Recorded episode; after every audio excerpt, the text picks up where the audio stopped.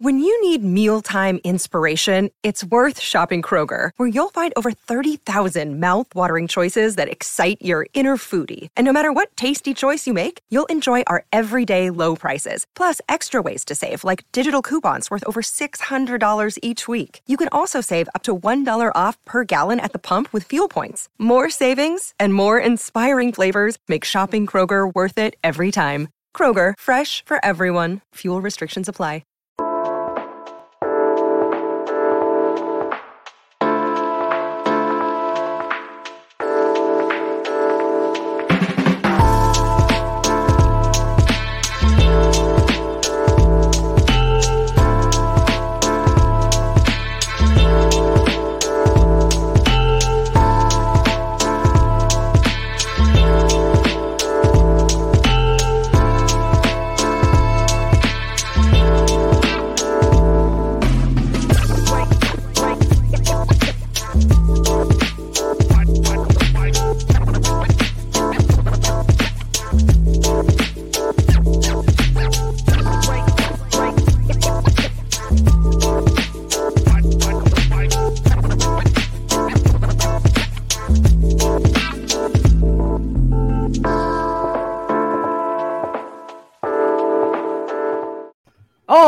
Right, here we go. DNVR Avalanche podcast brought to you by DraftKings Sportsbook. I am your host for today, Jesse Montano, Are you? joined Mm, well, I'm filling in. Are you are you Jesse Montano? Oh, am I Jesse Montano? Are Yeah, you I, an imposter? I thought maybe you were uh, questioning whether I was the host or not. And it's like, well, technically not. I'm, a, I'm, I'm the guest host, and I'm little impasta as well. Nice. Oh, there she goes. Ooh, everyone got just a quick little glimpse at Hannah as she went up the stairs. There she is. She's real. I can't Or believe least- I can't believe that you got your cleaning lady to do that for you. she was about to leave too, and it was like as the countdown, I was like, "Hey, actually, before you head out, could you just wave to the camera?" Uh, I'm joined by AJ Haefele. This person talking shit to me for the last two minutes has been AJ Haefele, uh, and we're here on an Avs, not necessarily an off days. They did start back to practice today, but uh, you still have a couple days before they go back to work. Uh, with taking on the Tampa Bay Lightning at Ball Arena on Thursday. We are going to get into all that. We have we have plenty of Avs stuff to kind of touch on. But first, AJ, um, the women's uh, Olympic group stage ended last night. USA Oh, yeah. took on Canada. Uh, did you watch the game? Yeah. Uh, what'd you think? I think it's a prelim game. It's only kinda it's only it's only as important as you decide it is. Yeah, no, 100%. They're, they're always fun the United games. States won, I'd be talking endless amounts of shit about it. Because Yeah. I'm not uh or because they didn't I'm just trying to be cool about it and not be that guy right now. Yeah, uh, so it was a uh, it was a Canada victory. Uh, the final was four to two. Um, this is always a really fun rivalry. Um, I've always cared way more about the U.S. Canada women's rivalry than I have the men's. Oh, totally. Because the U.S. Anytime the U.S. men beat the U.S. Uh, or, or the Canadian men, it's an upset. Yeah, The Yeah. U.S. women are on the same plane of existence as the Canadian women. Well, well, and and the other thing too that I've always struggled with in the in the best on best for the men's, um, is like I I have there's Canadian players that I like. Like I don't like a lot of the American men's players. Yeah, like that year that they to the Olympics that they took like Zach Parise and Dustin Right. Brown and like Justin Abdelkader went to that Right, to- on that right. team, and you were just like, well, and, and "Good you know, God, this team isn't even fun to root for." Like, what- right. what is Jeremy Roenick not available right now? Like, good God. Well, and that was also in the heyday of Joe Pavelski just eating the Avs alive as a shark, and he was, you know, always one of the, the mainstays on that. You you had you had lines of Justin Abdelkader, uh, Zach Parise, and and Joe Pavelski. It's like you're expecting me to celebrate a goal from that group of three. Um, but so I've always looked for. I always Right. I always love the the U.S. Uh, Canada women's game. Um, it's tough to beat a team twice in a tournament. Like you said, had it gone the other way, I'd be like, ah, just proves that they're still better. Um, but yeah, tonight I'm or right now I'm going with it's tough to beat a team twice. I have to ask you, uh, Marie Flute Philip Poulin is hooked on a breakaway I would just like to say that shot. right before that happened, I was at the bar with a couple of our peeps, uh, and I was talking about how much I can't stand her Dude. because she's so freaking good. It's Well- like the respect hate, not like Yeah. the I actually hate you. It's just that I can't stand you because you destroy the US constantly. right. Like you're well, so sick. Can you just retire already? God damn it. I mean, it's it's like you know Tom Brady and and and stuff like that, where it's just like, can yeah. you stop? Can Like, you stop? Do you ever relax? Well, and, and dude. I, I feel like I've you know I I feel like she's been fucking tearing up the the the U.S. for decades. She's only thirty. As long as yeah, I was last night. I was like, "What are you talking? You're like 50 years old. How do you have Right. legs like that?" Right. But when she turned on those jets, I was like, "Come on!" Yeah. Yeah. And and, and And then she, Uh, of course, she's not even close to fifty. She's just, it's just a dude, she's probably she probably has two more Olympic cycles in her. Yeah, if she wants, that- dude. that second one probably won't be quite as effective as what we saw yesterday because she'll be just I'm not, I'm not making that, point. bet. I'm not making But- that right. bet. right but dude i mean she just she she's been such a huge part of that that canadian team for so long now Yeah, she's Um, so sick, dude. but i'm That not hook. sure if i thought that was a penalty shot So like, the hook is totally a penalty, oh 100% totally. But also, there's like two full seconds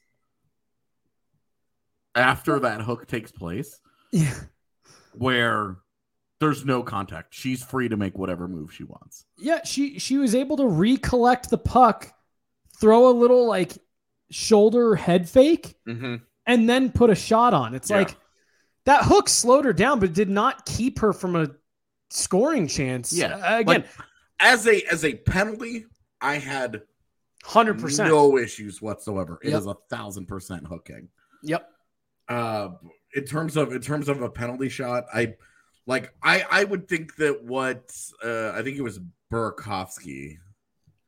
Just two weeks ago, last week. Yeah. Uh, who got open, who got free, and it was just like, you know, like it was, Right. it was like, okay, like, uh, how is that not a penalty shot? Right. Because all the, all the, the contact was right. you Was, know, was it, right it kept him from of making the Yeah. move. It- you know, the puck got on And, net, like- but he wasn't. Yeah. Well, and like he, he shot it wide or he shot it high, and it Mhm. was just like, uh, but a really important piece of context here is I don't know how the Uh, IIHF rule differs from the NHL rule. Yeah. So because because the NHL rule and, and the you know like the USA hockey rule that I grew up playing under was if you are obstructed from your scoring chance, if you Yeah. don't get a scoring chance because of the penalty, that's what constitutes a penalty shot. And for me, like uh, like you just said, that should have been a hook. That should have been two minutes, 100. percent But I, I- I just thought that it was weird because the hook took place at the blue line.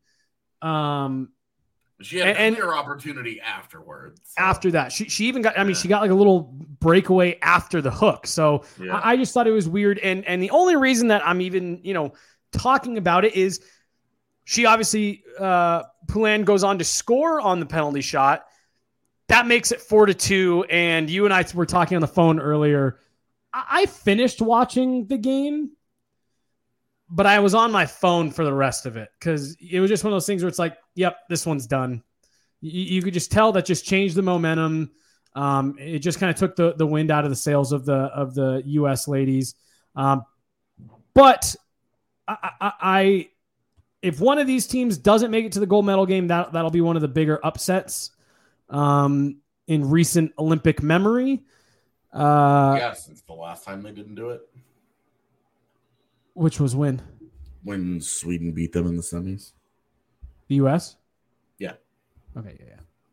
yeah. Of course, Um, I don't know if that was the Olympics or the World Championships. They I- all I- sort of mashed together at this Yeah. point well, in 'cause, my dude, brain, and I can't rem- I can't remember Olympic cycles versus champ- World Championships. U.S. World anymore. Championships. I mean, the the U.S. and Canadian women are just so dominant. Canada had a plus twenty six goal differential going into last night. They Yeah. played. They had played Dude. three games. Dude, they're so sick. And that's just what they were positive. That's not even all the goals that they scored. Right. That's just that's just you know their differential. So and, and the U.S. women weren't far behind. So you expect to see those two in the final again. Um, I hope I hope so. Like I I'm I'm sure it's good for the women's game and all for it to be you know, for there to be some diversity of of championship contenders. But that rivalry is so good and delivers dude, it's fucking time and time again. That that that stat that they showed last night during the game that Mhm. seven of the last nine and now it's the last 10 have Yeah. gone into overtime yeah. is like, dude, how even is this rivalry? Like, how great is it? Well, and, and they talked about that the largest margin of margin of victory between the two in any capacity was seven to four. The U.S. beat Canada back in 1998, but even that came with two empty net goals. Yeah. So it was five to four, and then two empty Yeah. nets were added. So I mean, like, like it's just it, it's two of the most evenly matched teams. and it's just great hockey because one of the worst criticisms of the women's game is the lack of physicality. And then you watch that game last night and you're like, what's that? right, like, there right. were multiple boarding incidents where I was like, yo, that shit's illegal in the NHL.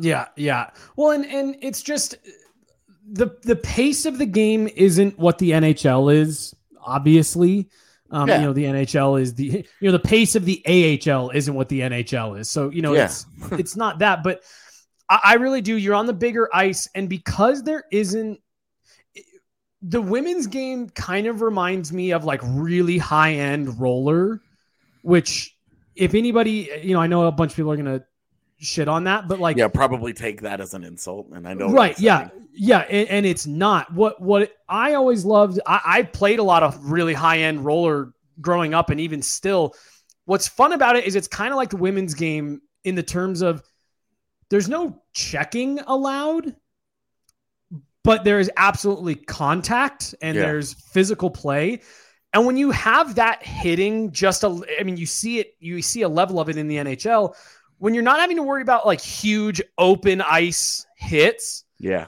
the skill is just It jumps off the ice, man. Oh, I- I mean, it's and- really obvious. So, and and that's what I see in the women's game a lot. Yeah, I mean, well, and like you could tell last night, like halfway through the second period, the temperature of the game went way up, Mhm. yep, and and the the the intensity, the physicality, all of it went up. yeah, I mean, you had you had people just straight up running into people last night, and it was Yeah. it was awesome, man. Like it was great. It was a great hockey game. no, I I loved Obviously. I would have loved a different result, but there's never never once have I sat down to watch USA Canada in the women's game and been like, well, I wish I'd done something else. and, and been disappointed in the product. Like you said, Right. you can be disappointed in the result, but I I don't know if I've ever been disappointed in the product. No, it it rules.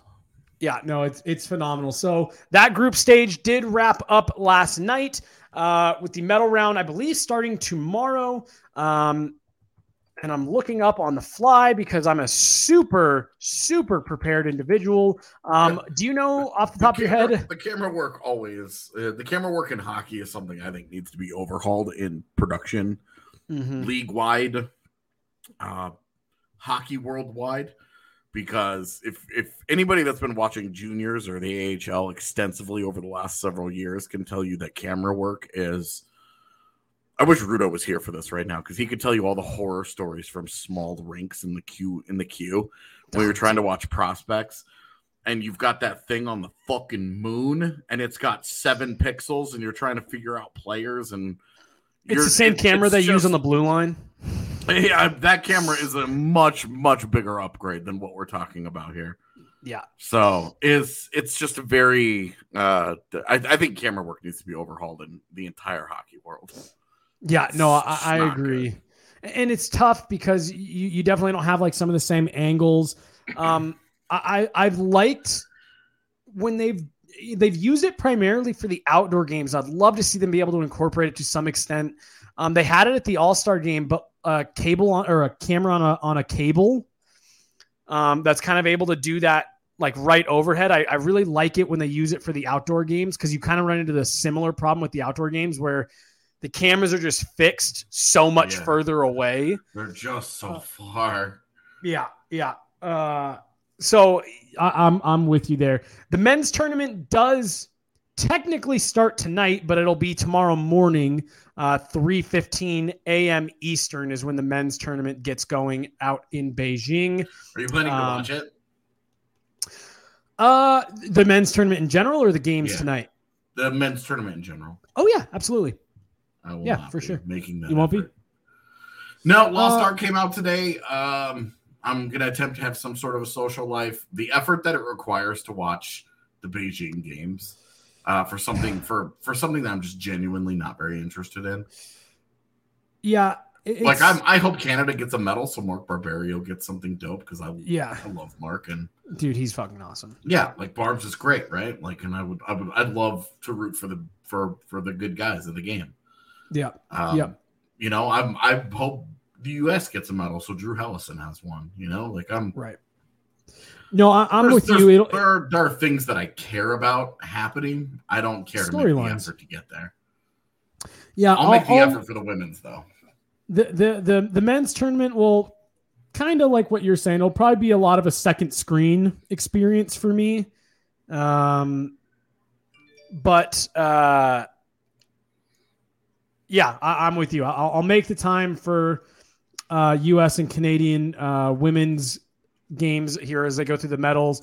Um, I'll, I'll watch the men's. I will not be up at fucking 4 a.m. tonight like I Yeah. was for the uh, U.S. Russia TJ Oshie shootout.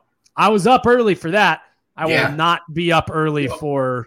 When NHLers go back to the Olympics, I will be making every effort imaginable to get to, to watch those games, to enjoy those games. Yeah, but I'm but gonna be I'm gonna be requesting press credentials so that we can go. like, well, and I just the other thing too, and this is such like a and I'm like uh, such an American problem, but fuck, dude, Uh, like every games recently has been in Asia.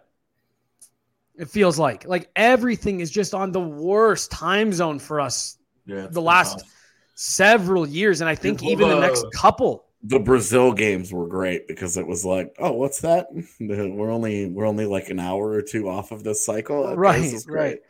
Well, and even like when they're in Europe, they're, they're you know they're they're not desirable, but they're not bad. Yeah, dude, 2018, 2020, and now 2022 have all been in Asia. So like we we've been on a real bad cycle in terms of times. Um you've got France, then Italy, and then uh Los Angeles in 2028. So that'll be nice. And then and then Australia in 2032. So Yo, probably won't be watching much of that. And uh, the World Cup is coming to North America. Soccer or Yeah. Hell yeah. It's gonna split. It's gonna be split between the U.S., Canada, and Mexico. All three are hosting.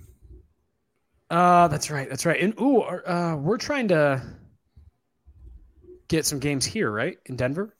Uh, I don't know. Yeah, here probably knows better about that, about the details of those. Anyway, Um, we'll totally anyways. if there if there's a if there's a World Cup uh, if there's a World Cup game in Denver, we're working that game. Well, Denver is very lickly, apparently. So, uh, Hell yeah, yeah, it is an attractive city.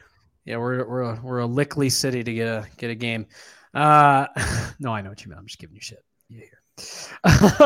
DNVR Avalanche podcast here, uh, brought to you guys by DraftKings. Also brought to you guys by our good friends over at Breckenridge Brewery, which is the official beer of DNVR with their regular beers and seltzers now being sold in the bar. You guys know we love our friends over at uh, Breck. Their beers, their seltzies. What we love even more is that this summer, Breckenridge Brewery is teaming up with the National Parks Conservation Association. And uh, look, the tragic fires that happened right at the end of last year here in Colorado were absolutely devastating uh, and, and, and horrific to to have people go through and, and to see those scenes. Um, and that is one of the many reasons why uh, Breck Breck Brewery is donating one percent of all of their profits this summer to the National Parks Conservation Association. That's right. If you buy one pint or a pack of Breck brews, you are donating 1% to our great outdoors. We'll be hosting fun events at the DNVR bar to promote this awesome uh, collaboration. So come down, drink a few uh, beers, Celsius, uh, whatever it is, help out a great cause. Go to breckbrew.com slash in good co for more details and head down to the farmhouse, socially distanced, beautifully, beautifully, oh my gosh, beautifully set up for outside dining as we are starting to come out. We're, we got to get through February, then you're into March. It's going to start getting nice out. Um, again, Avalanche beer, strawberry sky, vanilla porter. You guys know they have it all. Check the Breck Beer locator to find a location nearest you. As I said, this is the DNVR Avalanche podcast brought to you guys uh, by our good friends over at DraftKings. It is the moment we've all been waiting for since September. It's finally here. And in honor of the big game, DraftKings Sportsbook, which is in a official sports betting partner of Super Bowl 56, is giving new customers 56 to 1 odds on either team. So if you bet just $5, uh, you get 280 in free bets if your team wins. If you're not a new customer, you can still experience Super Bowl 56 with Super Bowl 56 props. Instead, combine multiple bets from the same game for a bigger payout. The more legs you add, the more money you can win. DraftKings is safe, secure, and reliable. Best of all, you can deposit and withdraw your cash whenever you want. Download the DraftKings Sportsbook app. Use promo code DNVR to get 56 to 1 odds on either team.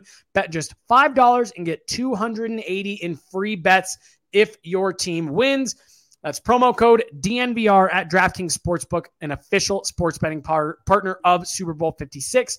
Must be 21 or older. Colorado only. New customers only. Restrictions apply. See DraftKings.com slash sportsbook for details. Jesse Montano, AJ Haefele, uh, here hanging out with you guys. Let's get into some Avs a little bit. There was news out of practice this morning. Uh, Nathan MacKinnon did return to the ice.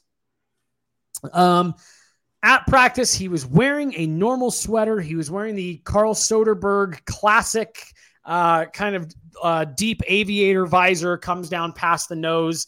Uh, I believe it was Matt Duchene who we saw go to that a couple years ago, and he looked real funny. Um, but it's not going with the full bubble. He was in a normal jersey, so we were expecting that he was going to be back Thursday, but it does yeah. look like he will be held out until Sunday. Um, just another example of the Avs this year just being overly cautious and just saying, yep. "Hey, if we can give you an extra extra day, you know." I do think uh, this is my personal fun theory of the day. uh, had they beaten Arizona, he'd be playing. Oh, you think so? Yeah. Had oh, the, had the home winning streak continued, I think he'd be playing but because it was a thing that was important to them. Yeah. They cared a lot about it. And I don't, I mean, what's going to be drastically different in two days with his condition? You know, no, that's a great point. He, he feels a little bit better. Okay. I mean, it's not, it's not meaningless, but I, I just don't think that, uh, after There's the, no after need to the, rush it. After it ended, I think, yeah no no need to no need to rush it. And and so let's talk let's pause on that for just a second here and and talk a little bit about we've seen Jared Bednar do this multiple times this season uh, on defense up front and really even kind of in goal. Um, you know they took a really cautious approach earlier this year when Darcy Kuemper missed a few games. Mm-hmm. one h- how do you feel about that? And two talking about the lineup, how advantageous of a position are the Avs in relative to other teams around the league when you sit here and say, look, you can hold Nathan MacKinnon out of your lineup um, because you feel pretty confident that you've got the depth to fill in for him. Yeah, I mean, I think that their standing position, as Dario mentioned uh, in in the chat, their standings position also means that they can pick days like this, right? Mm-hmm. Like they could, they they don't have to feel the same sense of urgency. You know, if you're if you're in Winnipeg or Dallas a spot, you know, and you're fighting for a chance, like you probably don't have those days to give away, those right. games to kind of just say, well, our our our star player, our best player, doesn't have to play for us. Right. We can we can do without him in this one. You know, and like the Avs are 10 2 and 1 this year in games in which Nathan MacKinnon has not played. So it's not like they've completely fallen apart here. Right, right. Um, so it so Val was getting the reps with that top line. How have you liked uh Nuke skating with that top unit, Rantanen at center? Uh, I don't it's it's a, it's very obvious to me anyway. It feels very obviously like, hey, this is a band aid. It's a fine band aid. I don't like. I'm not like they should change it. Uh, it's probably the best option that they have with Kadri playing the way that he is. Mm-hmm. Uh, it's fine. Um, it works. Like it's it it makes sense, and it's just it's not a big deal. Guys, they haven't yeah. lost the game yet. You know, Like Chad is filling up with these conversations about, oh, well, it's fine if they lose the game, you know. Oh, yeah. well, no big deal. They still like they're still a really good hockey team. Right. I know I know Tampa Bay is back to back champs for a reason, but like the Avs are still a pretty good team too. Yeah, even even without Nathan MacKinnon, and I, I, there's even a little bit of a part of me that thinks that like I don't think Jared Bednar likes having Nathan MacKinnon out of his lineup, but you know that because because it's easier to challenge they, his guys without right. MacKinnon against a team like Tampa Bay. It's easier for him to be like, okay, because there's a monotony to the regular season, and you know, especially because they've played so many bad teams recently that them going up against another good team, you know, the, the, the number of good teams that they played last month, not many. You know, Minnesota, Boston, Toronto, and then however you feel about the California teams, the the LA Anaheim. That's it. Like that was that was it, man. So. I I do think that in terms of like challenging his his group, uh I think that it's easier to do when you are missing a guy like MacKinnon because there is more pressure on everybody else to step their games up. Because he does so much of the heavy lifting. He does so much of the work. So. Yeah. Well, you know, we talked on yesterday's show about, you know, guys like Andre Burakovsky and, and, you know, we were talking trade deadline stuff and I mentioned Phil Kessel's name, uh, being able to just go out there and score a goal. And that's part of what puts Nathan MacKinnon into such a, a weirdly elite tier is because he's got so many parts of his game that make him tough to handle, but he also has that just like easy goal ability. So he's a really easy candidate that when the team's not going well – to throw them over the boards and and uh, and get your team going. So yeah, it's it's it's interesting when he's not out there or when he's not available to see how how the rest of the team responds. One of the things I was asked a lot to to Jared Bednar and then about Jared Bednar uh, last weekend in Vegas, um, everyone was wanting to know how does he do it managing the as many players as he does, as many high skilled players as he does, and this is another kind of example where that comes around of you got a lot of players that you could probably justify going into that spot. How did how how is it that Jared Bednar is able to put a guy like Nuke there while still getting so much out of Nazem Kadri on that second line when it would be really easy for him just to plug Kadri into that top line? Um, what's the exact question? In, in, in your in your assumption, summation. What's the word I'm looking for here? To, to you, okay. Jared, you know, Jared Bednar has to manage a lot of really highly skilled players, and yeah. it'd be easy to see, um, you know, especially with with some of the guys he has, ego getting in in the way, making sure that you're giving this guy enough ice time. Well, hey, Nazem Kadri, you know, you're on the second line, you're having a career year, Nathan MacKinnon gets hurt, I'm not going to just bump you up to the top line. How is how is it in, in, according you know from from where you're sitting AJ how is it that he does it so effectively where you're not disrupting the rest of the team but still continuing to get this group to to kind of hum along even when you're missing some of these guys Oh well, and that speaks to that speaks to the group's maturity, um, the leadership, both from the coaching staff and from the players themselves, uh, to hold Yeah. themselves to a standard and say, okay, because it would be easy for them to use an excuse and say, "Oh, well, we don't have Nathan MacKinnon," you know, so we're not going to be as good. But instead, they use that to try and challenge themselves. Mm-hmm. And they set a standard and it doesn't matter who's playing on on on any given day. That standard still exists. That standard is the standard. Th- those are the expectations. That's why even in even when they went to Nashville and they had half of an AHL team and guys are getting pulled out of the lineup 3 minutes before the game starts and they say hey we have a ch- we have an opportunity not to play this game that's why they played I mean, Mikko Right. Rantanen said after the game, he said, "Look, there are no excuses. It's our job to go out and win hockey games." And that right there gave you the idea, gave you gave you true insight into how this team goes about its business and how it conducts itself. Now, it wasn't like it was a special answer from Rantanen. It wasn't like it was off the wall or anything, but it does tell you it's informative. Hey, this is the standard that they hold themselves to. Well, and, and I, I I I agree with you in terms of like, yeah, it's not a super special answer, but you know that there would have been guys around the league who would have gotten like, yeah, I don't know, I'm not really sure why we were out there playing tonight. We got guys, you know, being pulled out of the da da da da. It wouldn't have been newsworthy for a guy to have said, "Hey, I don't think we should have played this game, and I'm not sure why we decided to." Right. Yeah. and and- instead, and so- instead, Colorado's collective approach was, "Well, we're here. Let's just give it a try." Now Yeah. it didn't go well, but I mean, it's you. You at least respect that they feel comfortable enough in their own skin, uh, competitively, to say, "Sure, we'll try. We'll try it. We'll, Yeah. we'll give it a whirl." now, and had they played uh, better, they probably win that game. Right. So obviously Nathan MacKinnon at the top of the lineup um, is is the big one that that everyone that you know you keep an eye on. Who's going to replace him? When's he back? But Darren Helm was also back at practice this morning uh, in a regular sweater. Was a full participant. Um, let's talk about this a little bit because we did talk yesterday about the Avs bottom six and just kind of how they're shaking out this year.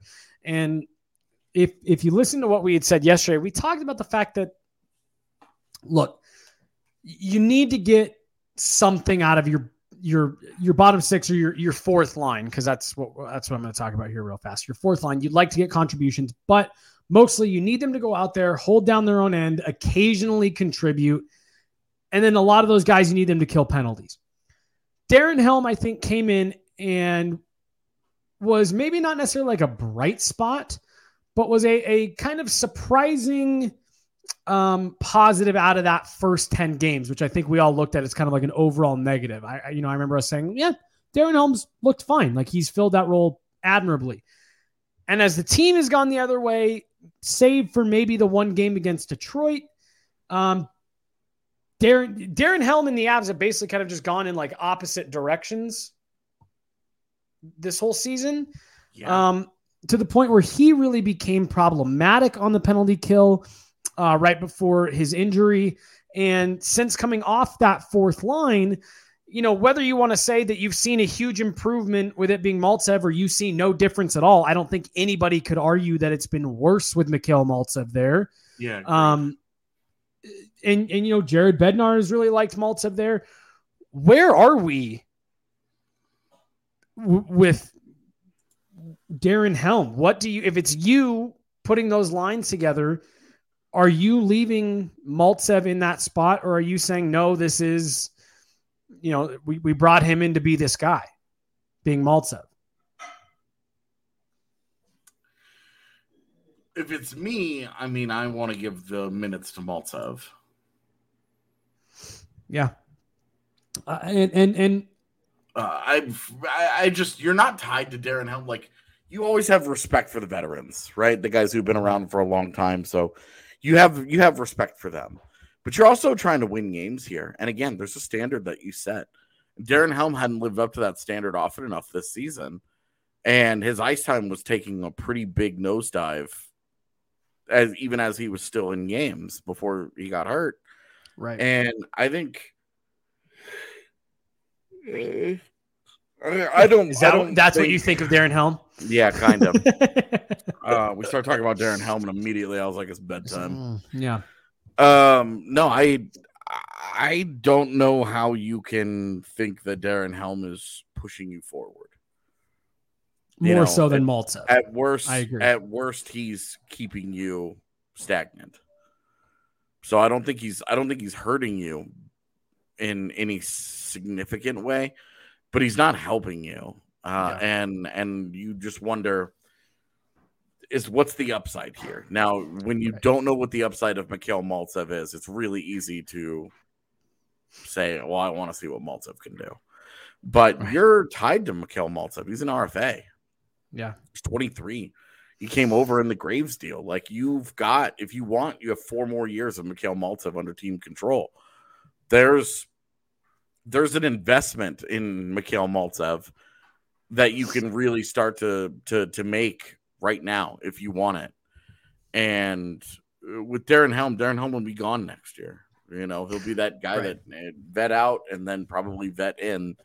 You know, Somewhere pull, else. pull Darren Helm off of another pull pull somebody else's Darren Helm in here for a one year, one million dollar deal. The you know the Jack Johnson Darren Helm deals are just the beginning of these. Yeah. Um, but And- you and- have to survive on these in in when your roster gets expensive and you have to pay your star players. You have to survive and and get positive contributions from these guys. Darren Helm has been a miss so far, uh, but it's not a painful miss because I mean it's a lot worse if they don't claim Aubé-Kubel off waivers. Yeah. But Yeah. because Aubé-Kubel has played as well as he has, it's really it's really helped mitigate what they have not gotten from the Darren Helm edition. Right. Well, and, and see, I this is an area where you and I would normally disagree, right? Where I would say, no, you got to get that guy back into the lineup. The young kids, you know, they'll have their time to serve. But you're not talking about like, oh, you should call someone up instead of putting him back in. It's like, you know, you're you're we're not saying, ooh, they should call up Martin Kaut instead of putting Darren Helm back into the lineup. Yeah, Ooh, I'm they should call saying the guy that you've given 18 Right. games to, you just keep giving games you just to. keep giving games to because he's Yeah. giving you no reason not to and and uh, again i, I don't think uh, i don't know if i could find anyone to tell me that what were you reading the shakira thing Mhm. Okay. um Damn it. Is that is that really Dario? Yeah. Wow, thanks Dario. I I have no idea what I was even saying. Oh, no, no. But uh, you know, Mikhail Maltsev I think has been good. Uh, w- with where you put him, I, I think he looks way better than he did um, when when he was here uh, earlier this season, and, and Jared Bednar seems to be ha- happy with it. So I, what I was, what I was saying was, I don't think you could find anyone or really any like statistical graphic m- argument that would say the Avs are noticeably better with Darren Helm over Mikhail Maltsev. Yeah, it doesn't exist. Where, whereas where if you're talking about like a true prospect calling someone up, you can say, well, yeah, they do good stuff in the AHL, but there's no guarantee that'll translate, and you don't want to have to try to figure that out. Da da da da. da. Um, so I, I'm with you. I, I think leave Maltsev. Dario makes a great point, though. I, I liked Dylan Sikura in his couple games. I've been thinking all I've been thinking So all season about you and I talking at training camp, and you said I would bet my life that Dylan Sikura gets a few games with the Avs because he's been, uh, you know, a perfectly servable tweener for his Mhm. entire career, and I think that's kind of what he looked like. He comes up, plays a couple good games with the Avs. I thought he was going to bury a couple, goes back and puts up a hat trick in the AHL a night later. Yeah. Yeah, the season been he's had in the AHL has been very, very good. Yeah. Uh, Um, the season he's had in the NHL has been a little underwhelming. Yeah, but he. Uh, to, I, I, don't know. I I don't, I don't have know. it. The the big thing between Darren Helm, Mikhail Maltsev, and Dylan Sikura is that Mikhail Maltsev is winning a lot of faceoffs, and he's yep. a big boy. And when he physically engages, he uses his size really well, and he's got a major advantage over the other two in that area. In yeah. that he is built better for what you want come postseason. And again, if he continues to win faceoffs, like that's just an inherent extra value over a guy, the guys that are on wing. Yep. Yep. No, I agree. So, um, yeah, over these really over these next couple days, we're definitely gonna have uh, a lot more clarity on roster once Nathan MacKinnon starts coming back. Um, AJ, I want to round this show out with you know we're post All Star break, mm-hmm. um, kind of just what to expect. But first, I've got to tell you guys about a couple new partners that we've got here on the DNVR Avalanche podcast. Uh, I feel like there should be a button we push and a graphic plays and some music kicks up. New partner. Exactly. Me, me, me, me, me, me, me. It's like the yeah. Smash Brothers intro where a new partner approaches. Yeah. Yeah, yeah that works. Something like yeah. that. That's fine. Okay, I, I figured that wasn't the full of what he was trying to play, but that works. New partner alert. Um, yeah, actually, get me. Uh, let's get a little siren graphic. New partner alert. Uh, Evoca TV. Uh, I'm sure a lot of you guys have at least heard them mentioned here over the last couple weeks. Uh, that's probably because you haven't been able to watch the uh, Nuggets or Avs. Evoca TV is a totally new uh, TV delivery system that is less expensive, more efficient, and offers superior picture than legacy providers. And that is right. The service includes local networks like Altitude Sports as well as other national channels. Evoca TV is growing constantly and adding new channels to their lineup. Uh, the service is now available in Denver, Colorado Springs, Phoenix, Boise, and uh, Twin Falls, Idaho. In Denver, Evoca TV uses next gen broadcast technology, which allows for a vibrant picture quality using far less bandwidth than uh, streaming services. Using an antenna and Evoca's smart receivers, customers in the Denver area can access next gen broadcasts on ABC, NBC, Fox, and the CW. Most importantly, guys, Evoca TV has altitude sports, making it easy for you to follow the Colorado teams you love, including Nuggets, Avs, Rapids, Mammoth. Plus, you'll have uh, you'll have access to coverage of the Rams, Pi- uh, Pioneers, and some baseball as well. Go to Evoca, that's E V O C A dot TV slash DNVR. Ovica, what did, what just happened to me? I read this fine. It happened to you. Times. It happened to you on DN uh, TSP I know. too. I I don't know what it is. Evoca evoca.tv slash DNVR. It is only $25 plus the cost for the receiver. No contracts, no hidden fees, and the price is locked in for two years. Uh, so head on over to evoca.tv slash DNVR and uh, get back to watching your Avs and Nuggets. New partner alert again, two in a row. Nailed it. Uh, don't hear the music this time, but you know what? That's fine. I'm just going to keep going. Um, Ranch Rider Spirits launched in 2019 and born from a food truck in Austin, Texas. Employee owned Ranch Rider Spirits uh, company is a premium spirit based seltzer brand. They were the first to put ranch water, the iconic Texan beverage, in a can. Ranch Rider uses premium spirits tequila, and six times distilled uh, vodka, sparkling water, and fresh squeezed citrus. They do not use any added sugars or artificial preservatives, no sugar, and no shit. After only two years on the market, no they've established is just downright un-American. uh, they've established themselves as one of the top ten fastest selling alcohol brands in the country. To pick up your own Ranch Rider, visit ranchriderspirits.com to find a location nearest you. I am not a fan of seltzers. I do not like them. I think they're bitter. I think they are kind of gross. I tried one of the Ranch Rider ones with tequila Loved it. I was all about it for real. Um, I, I, I haven't tried a tequila or excuse me a vodka one as my dog is losing his mind. Um, Dog saw the same video I did of the alpine skier who or, or the, the the one who ran into the gate and the thing hit him right in the uh, oh, the dude, dude. Uh, I, I was I was impressed he was able to like bring himself to a stop. Yeah, pass. I'm out on that. I'm with you. I'm out on that. Skiing Uh, is no- dumb, and I will never understand it. uh, but uh, yeah, no, the Ranch Rider uh, seltzers they're they're very good. So make sure you head on over to their website, find uh, location near you. AJ, let's wrap this pod up here in the third period. Talk a little bit about we are post All Star break. That is kind of you have these different markers throughout the NHL season, with the first one being American Thanksgiving, then the one after that is Christmas. Then after that, it's All Star break. After that, it's trade deadline, and then it's you're into the home stretch. So, and then it's the playoffs. and then it's the playoffs. Uh, so we have hit kind of the third unofficial marker of the season. I don't want to ask what you've thought.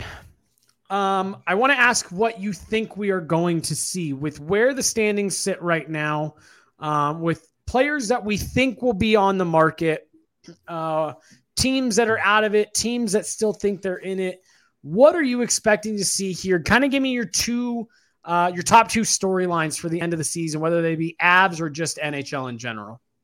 Uh, well, NHL in general, I think is the the big story here is that the playoff races are almost over. Yeah. Um, you don't really have one in the East. You know, I cling to the Islanders trying to come back, but It's um, an uphill battle.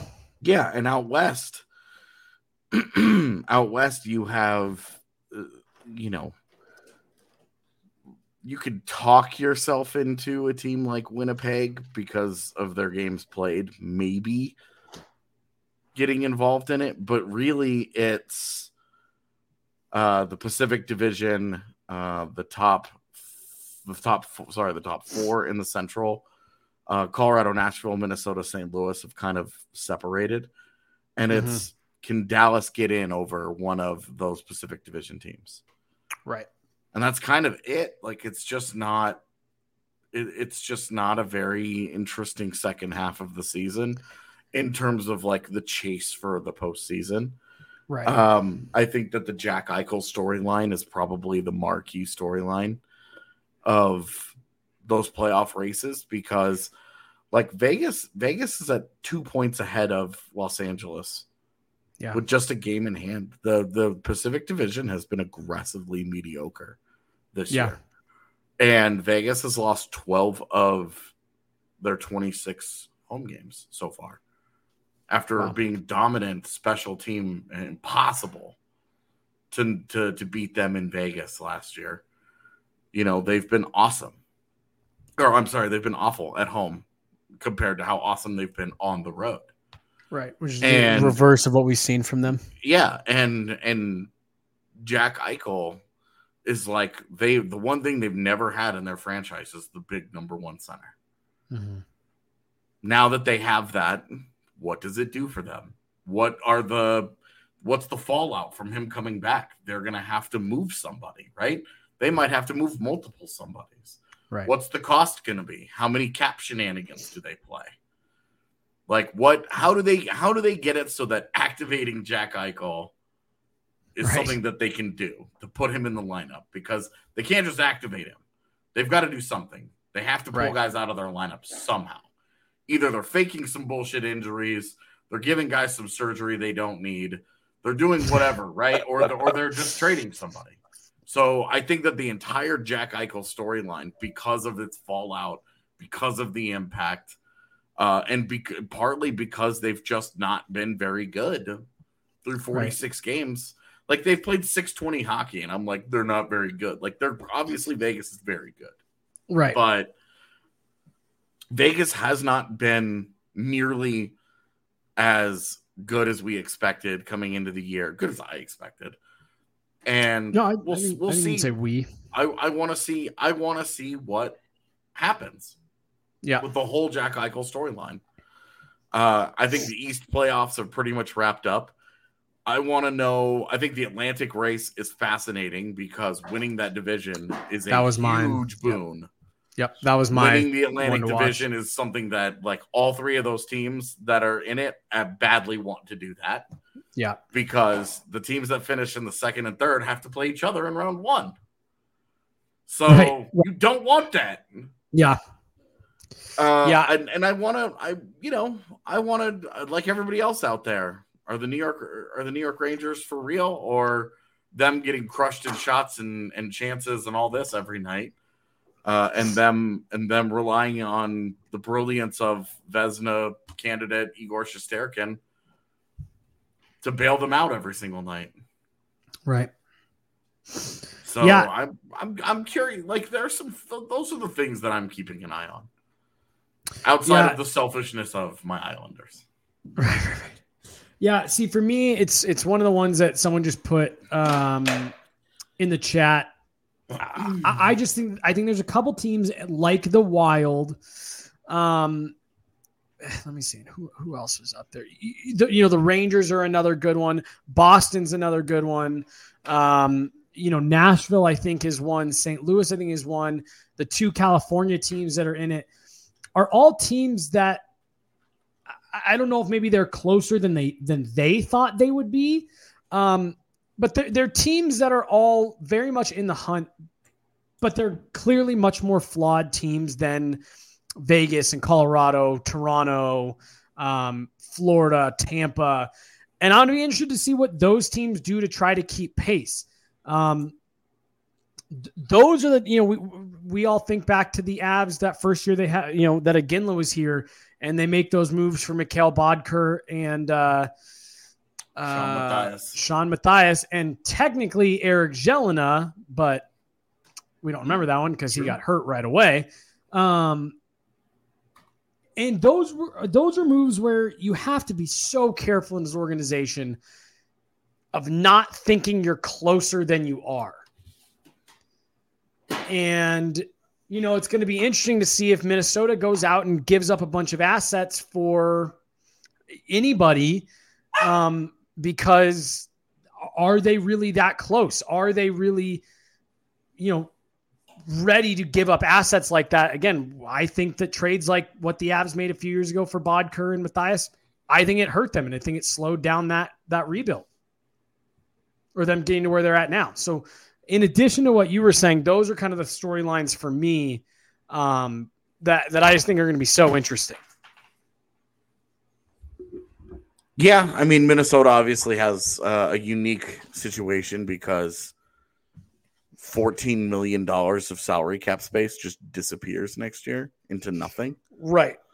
Um, and so obviously, like you're you're talking about major, major cap penalties uh, roll in roll into town, and uh, I mean I disagree with you on the Boedker and Matthias stuff. I don't think it was that big of a deal, but um, I'm not going to get into it. I just disagree, and I'm I mean you always want to know the deadline the deadline you're muted by the way the deadline is always um one of those things where it's interesting to see which team takes themselves more seriously than the rest of us do um which team can't hear you at all anymore your mic is doing that thing uh You can't hear me? oh there you go uh Oh. and then which team I was like, I don't know how to fix it this time then.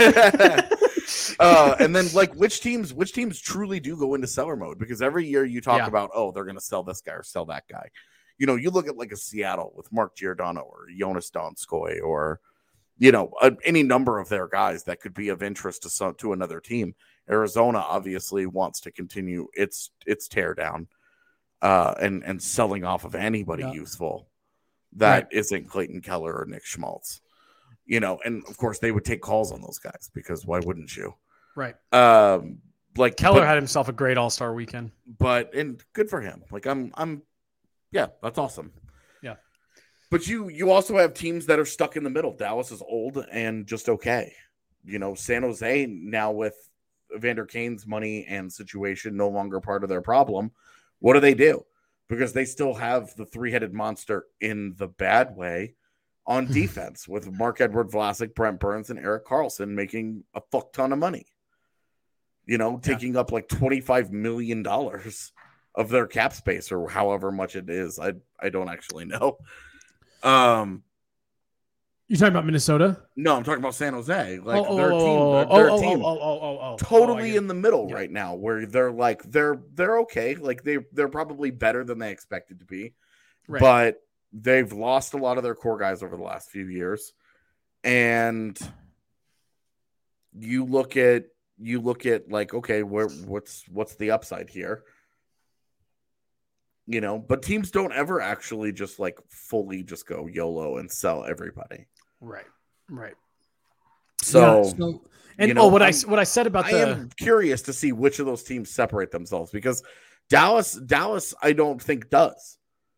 Like, I don't think Dallas has a lot of work to do here. Um, they really only have a couple of older guys that they could that they could try and find new homes for, but otherwise, just letting them letting those guys leave and just allocating money elsewhere or trying to get a little bit younger uh, and leaning into maybe their next core.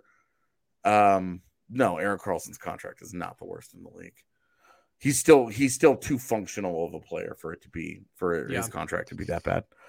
Um, but you have you know with Dallas, like you have a you have an interesting kind of uh, reboot that Mhm. they're that they're facing, and it's it's mostly like, do they even want to, or do they just say, look, this is the group that we've built, and we're just gonna we're gonna ride it out.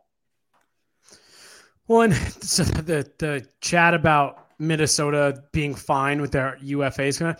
They have just shy of seventeen million dollars in dead cap starting next year for several years. That that was that that will be one of the buyouts that for a long time I just don't understand. Yeah, the Suter one. Both, I, I mean, y- the Suter Par- one specifically, I, I totally understood where he stopped. He was not functional anymore. he was right? playing Right. on their fourth line. Ryan Suter was still in their top four and was still fine. it's it's i'm almost positive it's up over 16 million for next year um but either way they are in for cap hell so yeah they're going to be an interesting team to watch because their hands are kind of tied into going for it to some extent this year because Yeah, it's 12 7 next year. And then the two years after that is 14.7.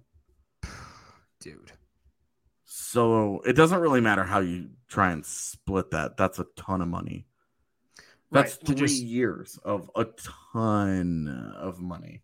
right for people to play against you Yeah, I mean, Uh, for you to get nothing. right like right. pe- people are pe- like our chat every single day people people roll into the chat and ask can the avs afford to sign andre burakovsky or whatever? And it's like the avs are going to have right around 30 million dollars of cap space when all is said and done this summer. They're going to have the money to sign they're they're going to have the money to sign whoever they want under the assumption that they're not going to sign all of them. Right like they're going to be the the Avs are fine in terms of their cap. They're they're not really super duper up against it. They're they don't have a, a endless amount of space. They've got enough to make decisions. But imagine having twelve point seven million dollars just taken away from you. right i mean that, that'd be like saying hey next year you have to take on what MacKinnon's new contract will be um Yeah, But you he's not gonna be David from your team. Just boop. right His salary is just gone. The player's gone. his salary stays the player's gone. Um so uh, yeah I, I think there i think you're right. I, I think a lot of the interesting storylines are going to be away from the ice things that will impact what will eventually happen on the ice but i'm kind of with you man. You look at these standings that that uh eastern conference has been settled for a while in terms of who's in who's out. Um maybe with the exception of your Isles. Um, and and the, and the, and the West is I'm not a starting. believer. the West is starting to shake out that way, save for maybe that final wild card spot. Yeah, yeah. I mean, I think uh, the Pacific Division, because of the games played disparity, uh, right now feels very up in the air. But it's also like you don't trust a single one of those teams outside Right. Vegas. Right. Yeah. The closest be- I get to trusting any of those teams is Calgary. Calgary is the only one I have confidence like makes the postseason. I just don't know. I just don't know where it is. Well, they have an elite top line and a goalie. Yeah. We've seen that's a, that's a recipe for making the postseason every single year. Yeah. Yep. Um, AJ, any final thoughts before we get out of here? No. No.